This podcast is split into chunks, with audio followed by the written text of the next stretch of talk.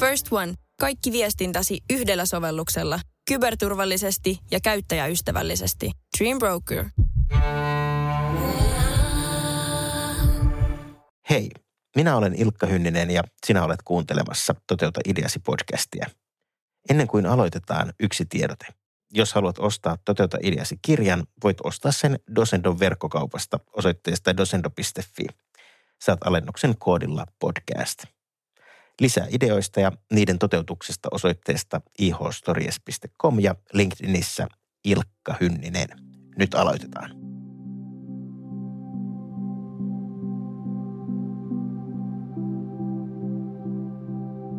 Tämä on Dosendo Podcast. Toteuta ideasi. Tervetuloa kuulemaan jälleen Toteuta ideasi podcastia ja tänään mulla on täällä vieras, jonka armolahja ei ole pelkästään uusien ideoiden kehittäminen. Vaikka hän on kyllä hyvä siinäkin, vaan Tämä vieras on myös auttanut tuhansia suomalaisia elämään enemmän itsensä näköistä elämää, puhumaan suoraan ja säästämään aikaa.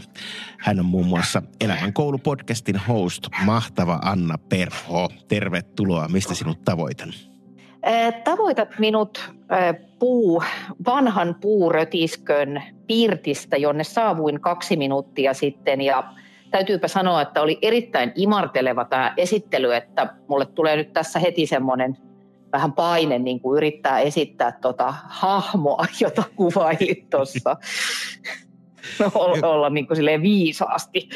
No sä voit, sä, eikö siinä ole hyvä rima, että sitä kohti mennään sitten? Joo, on, mm. on. Mm. No, tota, sä oot monenlaisten ideoiden äiti ja sulta on äh, onnistunut niin kirjat, sulla on ollut ideoita tehdä niitä, sä, sit sä oot tehnyt ne.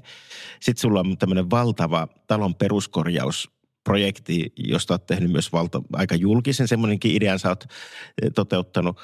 Mutta aika harva tietää, että sä oot ollut myös toteuttamassa Tuntematon hieroja-ohjelmaa. Kerro vähän siitä. Kyllä, mua harmittaa, että mä en ole niin kuin, että toi ei ole se top of mind jengille. Ah, tämä on se, joka oli mukana tuntemattomassa hierojassa. Öm, Joo, siis tähän tapahtui sillä tavalla, että mä olin sun ja Eero Hietalan Aito Media-firmalle töissä.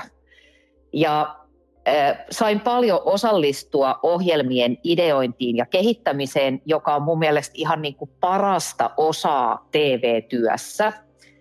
Ja sitten oli taas joku tämmöinen meidän ideointisessio, että nyt pitäisi kehittää uutta myytävää ja mä en kyllä pysty muistamaan, että mikä oli se ajatuskulku, jonka tuloksena ideoimme tuntematon hieroja konseptin. Ja sehän päätyi yksi osa, siis siitä tehtiin pilotti, joka päätyi televisioruutuun muistaakseni vappuaattona. Vappuspesiaali, kyllä. kyllä. Ja siinähän siis idea oli se, että niin sanottu tavallinen ihminen asettuu hierontapöydälle, jossa ollaan niin kuin naama siellä reijässä, sä et näe sen hierovan ihmisen kasvoja, ja tämä hieroja olisi joku julkis, ja sitten tämä hierottava kyselee häneltä tämmöisen vanhan seurapelin hengen mukaisesti kysymyksiä, joihin voi vastata vain kyllä tai ei. Tyyliin, oletko mies? En.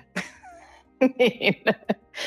Ja sitten niin kun ohjelman huippukohta on se, kun hierottava arvaa, kuka häntä hieroo. Ja nyt kun mä kerron tämän tällä tavalla, niin en mä nyt ihan hirveän ihmeissäni ole, että tästä ei tullut esimerkiksi Kannesissa myytävää äh, hittiformaattia vaikkapa Idols-ohjelman tapaan. Se on totta. Täytyy kyllä sen verran tarkentaa tuohon kannesmuistoon, että oli tämmöinen äh, Fresh TV paneeli tai tämmöinen esitys siellä, jossa näytettiin erikoisempia Joo. televisio-ohjelmia, mitä sinä kautena, eli semmoisena puolen vuoden jaksona oli esitetty. Ja tämä oli loppuhuipennuksena. Oliko? Kyllä. Oliko? Kyllä, kyllä, tämä, kyllä tämä pääsi siihen wow. sessioon, mutta ei se sitä myyntiä hirveästi edistänyt. Mutta... Niin, ja sitten, niin, sori, mä keskeytän sen verran, että oon mä niin kuin vähän myöskin – tai niin kuin haluaisin nyt tuoda tässä kaikille podcastin kuuntelijoille esiin sen, että tämähän on selvästi ollut Masked Singerin tämmöinen esiaste. Eli siis me voidaan sanoa, että me ollaan kehitetty Masked Singer, että vähän niin kuin George Best sai kenkää Beatlesista, niin me saatiin, niin kuin, meillä on sama suhde Masked Singerillä ja tuntemattomalla hierojalla. Et me oltiin niin kuin melkein siinä. Fresh TVissä oltiin jo. Kyllä, just näin. Tota, mikä on ollut vaikein idea, mikä sulla on ollut, jonka sä oot saanut toteutettua ja miten sä oot selättänyt ne esteet sen edessä? Mä sanoisin, että nimenomaan tämä televisio-ala on se kaikkein vaikein. Et mun mielestä jokainen, joka onnistuu kehittämään ohjelmaidean ja myymään sen kanavalle niin, että se myös esitetään se koko kausi, niin se on lähes vaikeinta, mitä sisältöbisneksessä mun mielestä on. Ja se johtuu niin kuin ainakin siitä, että vaikka kaikki muu sisällön tekeminen on demokratisoitunut aivan hurjasti. Et esimerkiksi ennen oli vain radio, nyt niin kuin meidän mummillakin on podcast-tyyppisesti. Niin televisio on semmoinen viimeinen linnake, jossa on rautaset portit, joita partioivat nelipäiset mustat koirat. Et sinne on tosi vaikea päästä. Niin sitä mä oon niin kuin pitänyt jotenkin vaikeimpana. Kiinnostavaa. Ja budjetit on aika isoja ja ne päätökset on sillä tavalla isoja mm. verrattuna monen muuhun tuotteeseen, mikä voi olla, että totta kai sitten on paljon tuotteita, kun niitä laitetaan liukuhihnalle ja niitä tehdään, niin ne tietenkin on vielä ihan jotain muuta. Ne, ne, tota, ne Totta. rahasummat, jotka liikkuu, mutta kuitenkin silloin niitä on testattu aika paljon. Mutta se, että kun päästään televisiossa edes tekemään se pienin asia, eli testi, niin sekin maksaa jo tosi paljon. Niin kuin esimerkiksi tämä tuntematon hieroja. Joo, totta. Paljon tuntematon hieroja maksoi. Kymppitonni, ei ihan niin paljon. En, Joo. en kyllä muista budjettia, mutta kyllä siis puhutaan joka tapauksessa, että kun kamerat käynnistetään, niin, niin siinähän niin kuin tonnit ja kymppitonnit viuhuu aina. Kyllä. Joo, toi oli erittäin olennainen pointti, että juuri näin, että senhän takia ne portinvartijat on, koska jokainen päätös on varmaan aina niin kuin kuusinumeroinen vähintään, jos tehdään sarja. Mm. Se on just näin. Joo, joo. Kerro siitä, kun onko sulla sellaista kokemusta, että sun on pitänyt muuttaa jotain sun alkuperäistä ideaa odottamattomien tilanteiden takia ja sä ootkin pystynyt ehkä toteuttamaan sen jossain toisessa muodossa? Onko sulla sellaisia no, kokemuksia? No itse asiassa voi on ja sitten toi on ehkä vähän semmoinen kysymys, että mun mielestä tietyllä tavalla toi liittyy luoviin prosesseihin lähes aina. Että se, mitä sä ihan aluksi ajattelet, niin – se voi toteutua, mutta ei useinkaan juuri sellaisella tavalla, mitä sä ajattelit, vaan siinä on sitten kaikkia sivupolkuja ja sopeuttamista ja näin. Mutta eh, tuore esimerkki tämmöisestä suunnanmuutoksesta oli tämä Elämänkoulu-podcast, kun mä oon niin lähes kymmenen vuotta haaveillut siitä, että mä haluaisin tehdä tämmöistä – valmennusaiheista tai self-help-aiheista podia. Ja mulla oli siinä aika paljon semmoisia niin henkisiä esteitä ja duubioita, että tohtiiko tällaista nyt tehdä, kun en ole psykiatrian tohtori ja, ja mitä ihmisetkin sitten sanovat. Ja sitten mä lähdin tekemään itse asiassa ihan toista ohjelmaa. Mulla on aikanaan ollut semmoinen podcast tuolla Suplassa, jonka nimi oli Läpivalaisu. Se oli klassinen haastatteluohjelma ja se oli yksi harvoista mun projekteista, josta mä oon edelleen todella ylpeä ja se palkittiinkin radiokaalassa yhtenä vuonna ja muuta. Ja sitten mä ajattelin, että okei, no ei mitään, että mä rupean tekemään läpivalaisua uudestaan. Mä nauhoitin sitä kaksi jaksoa, ne oli hyviä jaksoja, mutta mulle itselle tuli semmoinen fiilis, että miksi mä en ole niin kuin jotenkin iloisempi tai tyytyväisempi. Joo. Ja sitten se eskaloitui semmoiseen kohtaukseen, kun me oltiin Lapissa lomalla mun miehen kanssa ja sitten mä rupesin selittämään tätä asiaa tai jotenkin purkamaan ja sitten mä huomasin, että mä rupean itkemään kesken kaiken. Ja sitten mä vähän niin kuin hätkähdin sitä omaakin reaktioa, että hetkinen, että mitäs tässä oikein tapahtuu, koska kyyneleet on aina merkki mun mielestä siitä, että jotain tosi tärkeää niin kuin liikahtaa. Ja sitten mä siinä niin kuin puhumalla sen selvitin, että, että okei, että joo, läpivalaisu on hyvä ohjelma, mutta oikeasti mä haluaisin tehdä tämmöistä valmennuspodia. Ja sitten mä niin kuin pivotoin täysin, että läpivalaisut lensi roskiin ja anteeksi pyynnöt haastateltaville, sori käytitte tähän aikaanne, mutta en mä teekään tätä. Ja sitten lähdin kirjoittaa sitä ensimmäistä äm, elämänkoulua. Ja sitten kun mä äh, niin kun sain sen jalalle sen projektin, niin mulle tuli siinä semmoinen jotenkin semmoinen fiilis, että nyt mä oon, mä oon täysin oikeassa paikassa oikeaan aikaan, mikä on mun mielestä yksi hyvien ideoiden semmoisista indikaatioista, että sulla on itsellä semmoinen olo, että mä oon oikeassa paikassa. Niin tässä tapahtui tuommoinen niin kuin aikamoinen täyskäännös, että joo, teen podcastia, mutta se on ihan erilainen kuin mitä mä alun perin lähdin tekemään. Superkiinnostava esimerkki.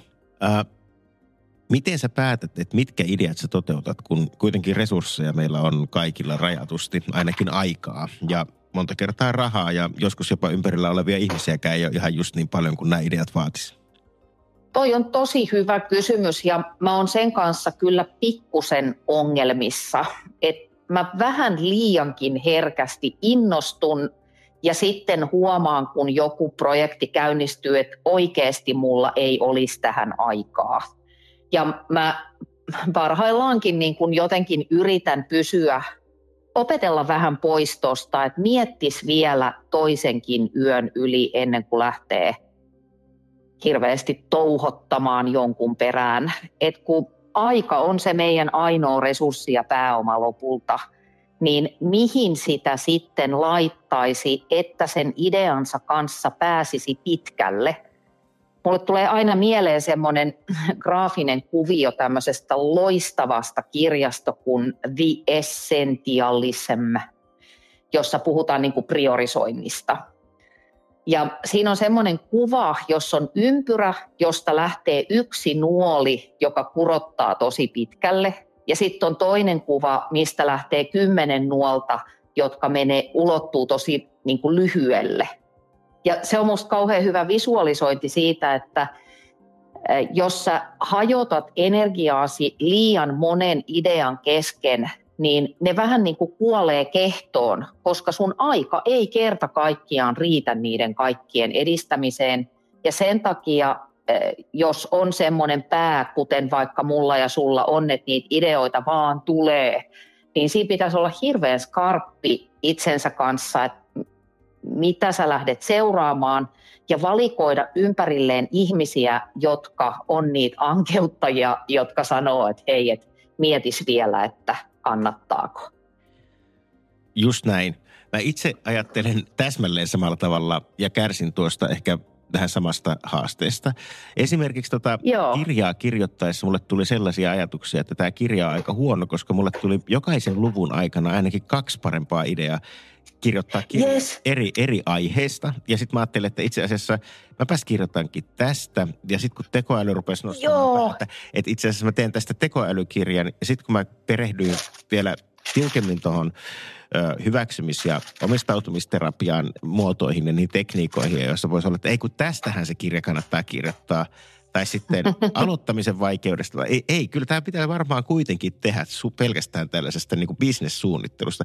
Ja että tavallaan mulla oli selkeä käsikirjoitus mielessä, mulla oli tehty luvut, mulla oli kustannussopimus, mutta sitten huolimatta mieli tuotti kaikenlaisia ideoita ja, piti lä- ja, ja, ja olin sitten jollain lailla vähän huolissani ja tota, että, että miten tämä pysyy kasassa. Ja sitten mä tutustuin myös tähän aiheeseen ja tämä kai on näiden eh, tällaisille idearikkaille ihmisille myös – niin ihan aito ongelma. Ja, ja tota Richard Branson on joskus sanonut aika hyvin, että se haaste, haaste on nimenomaan siinä, että kun hyppää jonnekin, vaikka mä en ihan nyt meitä ehkä Richard Bransoniksi vertaa, mutta se hänellä kuitenkin jollain, jollain lailla tavoitti tästä hyvin, että, että, että, tota, että tällaiset ihmiset on vähän niin kuin sukeltajia, jotka menee jonnekin koralleille ja yhtäkkiä, kun ne katsoo, että ne on menossa johonkin suuntaan, niin joka puolella rupeaa kime, kimmeltämään niin kuin ihan hulluna erilaisia asioita ja kaikkeen tekisi mieli mennä. Mutta onko sulla sitten joku tapa rauhoittaa itsesi ja, ja tavallaan keskittyä siihen, että sä pystyt kuitenkin viemään todistetusti esimerkiksi sen projektin, mikä nyt siellä olet talossa, niin tällaisen ison peruskorjauksen läpi esimerkiksi. Mitkä on ne keinot, miten sä mm. rauhoitat mielen ja näin? Hmm. Ehkä se on jotenkin sillä tavalla, että parhaat ideat aika ja käytäntö seuloo. Et esimerkiksi jos puhutaan tästä talosta, niin tämä projekti oli niin massiivinen, että ei tätä olisi voinut jättää kesken ja sitten sitä aikaa niin kun sitoutuu tähän ihan sen käytännön vuoksi, että niillä muilla, voisiko tätä kuvailla vaikka niin, että, että jossain metsässä kasvaa niin kuin iso kuusi ja sen lähellä on niin kuin pikkutaimia, mutta ne ei koskaan kasva, koska se kuusi vie ne kaikki ravinteet siitä itseensä. Et vähän samalla tavalla ne kuitenkin sit lopulta ne isoimmat tärkeimmät projektit, niin ne ihan käytännössä vaan sitten alkaa viedä sitä aikaa ja fokusta niin paljon, että ne muut ideat jää vähän niin kuin sinne odotushuoneeseen. Tämä ei ihan täysin selitä selitä sitä. Mä oon nyt pikkusen ihan parina viime vuotena tosi huonolla menestyksellä yrittänyt harjoittaa sellaista, että mä ihan vanhan liiton kynällä ja paperilla yritän olla inhorealistinen sen suhteen, että kuinka paljon johonkin projektiin pitää käyttää aikaa. Ja sitten mä laitan siihen vielä semmoisen niin 1,5 kertoimen – jolloin aletaan olla lähellä realismia. Ja yritän ihan niin kuin tavallaan puhua itselleni järkeä, mutta niin kuin tiedät, niin se, ei, se on vähän niin kuin vaikeeta. Et silloin tällöin mä toivon, että me oltaisiin Amerikassa ja mulla olisi joku semmoinen manageri tai muu ihminen, joka jotenkin olisi niin kuin vääpelöimässä sitä omaa touhua, että – Joo, mutta käytäntö sen yleensä sitten kuitenkin lopulta sanelee, että mikä se prio yksi on nyt. Ja sitten kun mä oon aika deadline-orientoituneella uralla, teen deadline-orientoituneita projekteja, niin kyllähän ne dedikset sitten, pakko on paras muusa, että se vaan sitten jotenkin yhtäkkiä niin kuin saa tämmöisen sekavankin ihmisen jotenkin priorisoimaan, kun sun on pakko saada jotain valmiiksi.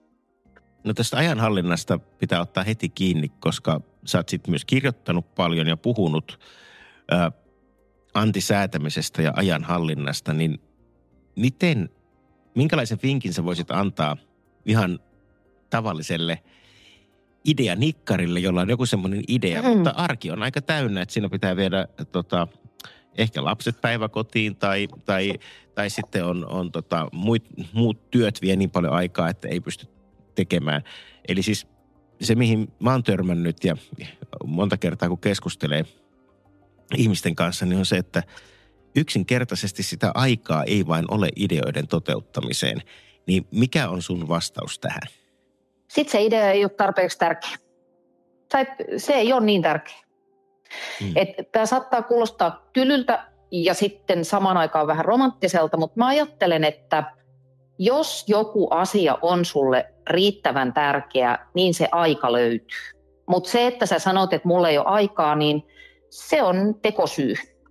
Ja tekosyitä ja selityksiä me etsitään monenlaisista syistä. Se voi olla pelkoa siitä, että mitä jos tämä mun idea epäonnistuu, jos ei tämä olekaan tarpeeksi hyvä, onko musta tähän. Tai tai siellä voi olla joku muu tämmöinen vaikutin, mutta kyllä mun ensimmäinen reaktio on se, että jollei sulla ole aikaa, niin e, sit sä et vaan välitä tästä hommasta tarpeeksi. Mä ymmärrän tosi hyvin, että kaikenlaiset elämäntilanteet voi niin kuin vaikeuttaa ja meidän kaikkien täytyy käydä töissä, että me saadaan rahaa ja muuta. Mutta niin, voiko sä laittaa kellon soimaan vaikka kuudelta aamulla, jossa normaalisti heräät puoli kahdeksalta ja käyttää niin kuin 90 minuuttia sen asian edistämiseen. Onko sä tehnyt aivan kaikkesi selvittääksesi, että miten sä saisit vaikkapa jonkunnäköistä pientä rahoitusta, mm, jonka turvin sitä aikaa voisi ostaa, niin kyllä tämä on niin kuin se lähtökohta. että mä oon aika huono kestää niin kuin selityksiä, varsinkin tätä minulla ei ole aikaa, koska me vietetään kännykällä pelkästään niin kuin keskimäärin varmaan joku kaksi ja puoli tuntia. Niin mitä jos sä käyttäisit niin kuin sun Instagram-ajan sen, sen idean edistämiseen vaikkapa. Ja sitten toinen ihan perusjuttu on se, että kun sitä aikaa ei koskaan ikään kuin itsestään tule mistään, vaan aina silloin, kun sä kerrot itsellesi, että niin kun ennakoit ja kerrot itsellesi, että missä ja milloin tämä idean edistäminen tapahtuu. Missä ja milloin. Että onko se vaikka huomenna aamulla keittiön pöydän ääressä mä meen elykeskuksen sivuille ja käytän tunnin siihen, että mä surffaan vaikka jotain rahoitusmahdollisuuksia, niin se nostaa yli 60 prosentilla sitä todennäköisyyttä, että tämä asia tapahtuu. Ja sitten siellä seuraavaksi mä, mä oon medio, niin mä mm. kuulen kuuntelijan ajatukset ja nyt siellä tulee semmoinen, että no joo, mutta kun tämä mun idea on niin iso, että ei se tunti riitä mihinkään. Ei niin, mutta se tunti on todella paljon enemmän tuntipäivässä, varttipäivässä, se on tosi paljon enemmän kuin ei yhtään. Et se vaatii myöskin ehkä sit semmoista nöyrtymistä tai sen sisäisen perfektionistin niin kuin sen, sen suun teippaamista, että vähemmän selittämistä ja enemmän tekemistä. Et jotenkin tuommoisista ajatuksista mä lähtisin liikkeelle. Tosi kiinnostavia pointteja. Kerro tästä taloprojektista, siihen ollaan nyt pari kertaa viitattu, että miten se siihen päätyi? Mm. Pienessä hutikassa. Suuret päätökset tehdään pienessä hutikassa. Mutta tota, tämä on vähän semmoinen esoteerinen juttu, kun mä oon aivan pikkulapsesta saakka tuntenut valtavaa vetoa vanhoja taloja kohtaan – ja silloin kun mä, mä olin siis alle kouluikäinen ja kävin mun rakkaan sirutätini luona usein Turussa. Ja sitten mä aina vaadin, että hänen pitää viedä mut museoon ja tuomiokirkkoon. Ja mä muistan, väitän muistavani sen fiiliksen, kun meni vaikka sinne tuomiokirkkoon. Niin mulla oli semmoisella selittämättömällä tavalla semmoinen olo, että, että mä oon niin kuin omieni, omieni joukossa tai että tämä on jotenkin tuttua ja sellaista – Mulla on ollut talovahti oikotiessä varmaan 12 vuotta ja mä oon katsonut lukemattomia ilmoituksia, mutta sitten aina ajatellut, että no kun ei me olla yhtään niin kuin semmoisia nikkari-ihmisiä, että me asuttiin omakotitalossa kymmenen vuotta ja se oli ihan hirveätä tervajuontia joka kerta se nurmikon leikkuu ja muu. Kerrostalossa on mm. ihana asua, mutta sitten hyvin pitkä juttu, hyvin lyhyesti, niin tämä talo oli ajautunut mun veljelle. Ja me oltiin yhdessä viettämässä juhannusta. Ja siinä juhannuspäivän aamuna pikku Mimosan ääressä niin tuli taas juttu siitä, että vanhat talot kiinnostaa, jolloin veljeni huomasi hetkensä tulleen ja heitti kortin pöytään ja sanoi, että hei, ettehän voisitte ostaa tämän talon. Ja se oli niin kuin valoa nopeampi liike, kun mä olin jo lyömässä siinä kättä päälle ja ikävä puoli tässä oli ehkä tavallaan se, että esimerkiksi puolisoni oli silloin vielä nukkumassa. tota, tässä oli tämmöisiä kaikkia vaiheita, mutta tämä oli niinku se story, miten tänne päädyttiin ja tiedettiin, kun nyt velipojalta ostin, että ei tämä ihan niinku valtavan hyvässä kunnossa ole, mutta ei ymmärretty, että mitä se käytännössä tarkoittaa. Ja siitä lähti sitten semmoinen niin kolmen vuoden mittainen todellakin peruskorjaus, saneeraus, joka nyt on niin kuin, vaihe yksi on tullut aika lailla päätökseensä, että täällä nyt pystyy olemaan ilman niin kuin pilkkihaalareita ja tuolta katosta ei koko ajan sada sun päähän jotain sontaa, mikä varisee tuolta välikatolta ja muuta. Tämä on tämmöinen tämä on tämmöinen niin omanlaisensa joku luonnevika, että vanhojen talojen dikkarit tietää, mistä mä puhun, puhun, mutta muille tätä on aika mahdotonkin selittää, että mikä se vetovoima tässä on. Mä tiedän täsmälleen, mistä puhut, koska itse olen tota, peruskorjannut puutaloa ja tota, siinä Joo. Use, useampi, vuosi, useampi vuosi meni, eikä se ole maksanut paljoakaan enempää kuin uuden talon rakentaminen. Joo, meillä on sama, että ei täällä olisi saanut niin kuin, äh, kauhean iso merenrantamökkiä. tota, joo. Joo, mutta, mutta sitä fiilistä ja sitä, että siinä on sitä tarinaa ja, ja ehkä se on myös tällainen niin kuin tarinankertojille se on ainakin mukava paikka, kun tietää, että siellä on tallustelu ihmisiä jo joskus vähän ennen meitäkin. Joo, siis tämä ruokkii mielikuvitusta todella paljon ja sitten totta kai mulla on tähän talonkin liittyen siis lukuisia liikeideoita, koska mun tähän täytyy siis perustella koko ajan kotioloissa, että tämä ei ole suinkaan hankinta, vaan investointi. tota, ky- kyllä mä tänne jota, jotain kehitän ja vähän onkin tehnyt semmoisia ihan pieniä kurssipilotteja ja muuta, että se on niin kuin sen, sen idearikkaan mielen sekä kirous että siunaus, että, että kun keksii aika niin kuin koko ajan jotain, niin ehkä niistä sitten joskus jotain tuleekin. Tota, näin se varmasti on ja sä puhuit äsken tuosta, että siinä tavallaan tämä jo pelkästään se, että sä oot aloittanut tuollaisen projektin ja sitoutunut siihen, niin silloin se fokus pysyy myös siinä. Ja siinä on nyt, jos puhutaan tästä niistä nuolista, mistä aiemmin puhuttiin, että – mm. että osa nuolista menee sitten pidemmälle, niin tuossa jo itsessään toi projekti on semmoinen, joka tietysti pakottaa sen menemään aika pitkälle ja, ja maaliin. Että kun projekti on tarpeeksi iso, niin sitten siinä tavallaan, sit siihen on helpompi sitoutua. Onko se sulla näin? Joo, ky- kyllä se niin on. Ja sitten tämähän ei tosiaankaan ole ollut mitään niin kuin halpaa puuhaa, niin kyllähän sekin sitten, että sä laitat paljon – rahaa kiinni tai investoit aikaa sit tosi paljon johonkin, niin kyllähän sä sitten haluat tehdä sen niin hyvin kuin mahdollista. Et jos mä jotain inhoan elämässä, niin se on turha työ. Et, et jos jotain sitten ruvetaan tekemään, niin sit pitäisi niin kuin musta pyrkiä tekemään niin hyvin kuin tällä kertaa voin. Mitä sä sanoisit henkilölle, joka epäröi, että onko hänen ideansa tarpeeksi hyvä toteutettavaksi? Tämä on tosi hyvä kysymys, ihana kysymys. Mä sanoisin, että se, se epäilys, niin kyllä se kannattaa ottaa todesta. Sitä, ei ole, sitä ääntä ei ole pakko totella, se ei välttämättä ole oikea tulkinta, mutta se voi olla. Mä ajattelen, että intuitio on puhdasta tietoa. Se ei ole niin positiivista, se ei ole negatiivista, voidaan ajatella, että se on ehkä jotain sellaista hiljasta tietoa, johon sekoittuu jotain aistihavaintoja, sun elämän kokemuksia, historiaa ja muuta, joka syntetisoituu intuitioksi. Tai sitten jos tykkää, niin sille voi antaa tämmöisiä niin kuin henkisempiä merkityksiä.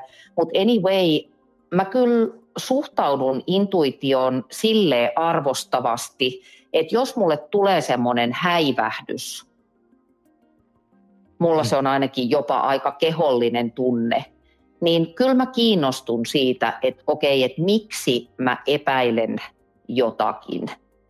Mutta sitten toisaalta, kun me ollaan tekemässä uusia asioita, niin siihen kuuluu aina, tai siihen mun mielestä kannattaisi kuulua niin kuin itse epäilys.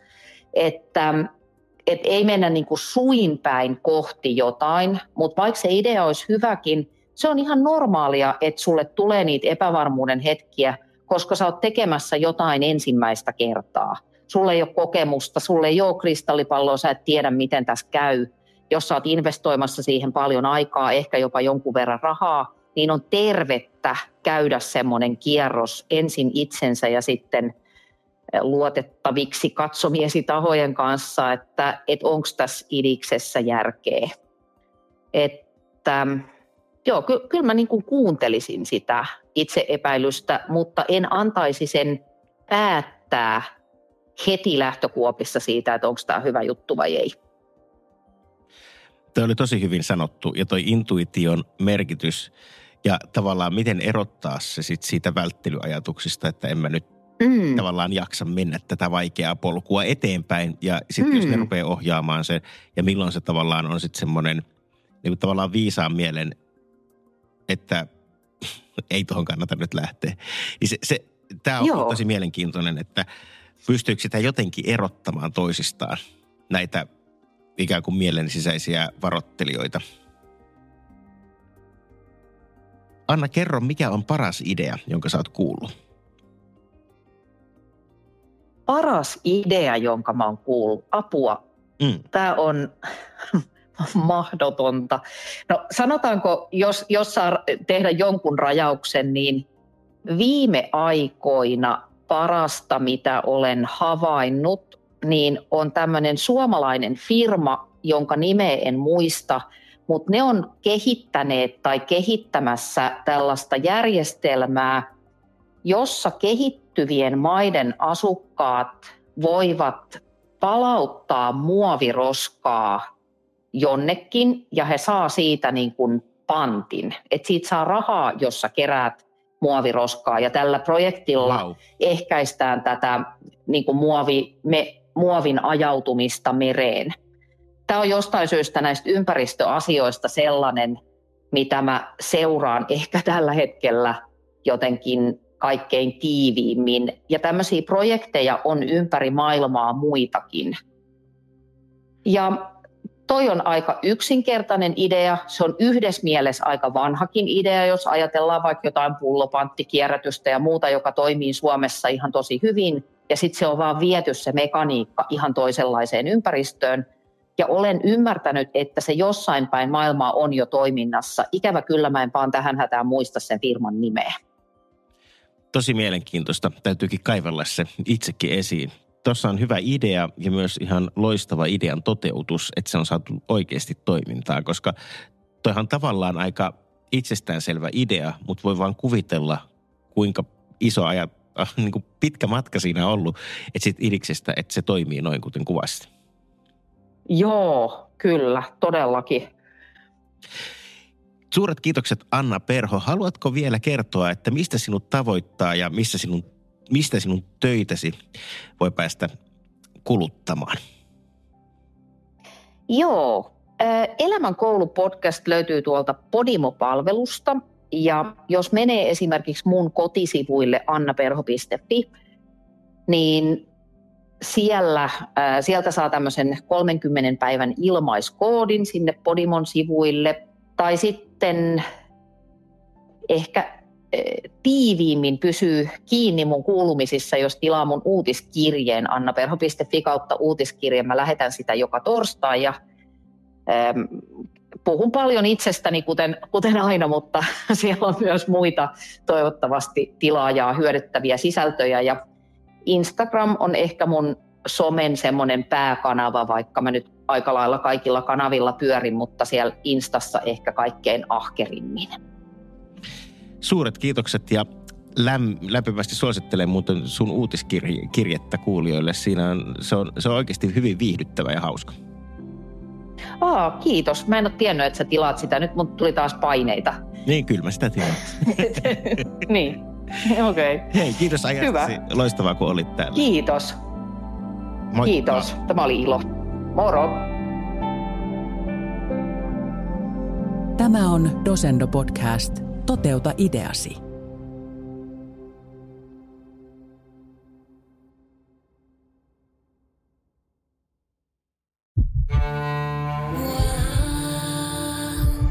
First One. Ensimmäinen kyberturvallinen ja käyttäjäystävällinen videoviestinnän ratkaisu Suomesta. Dream Broker.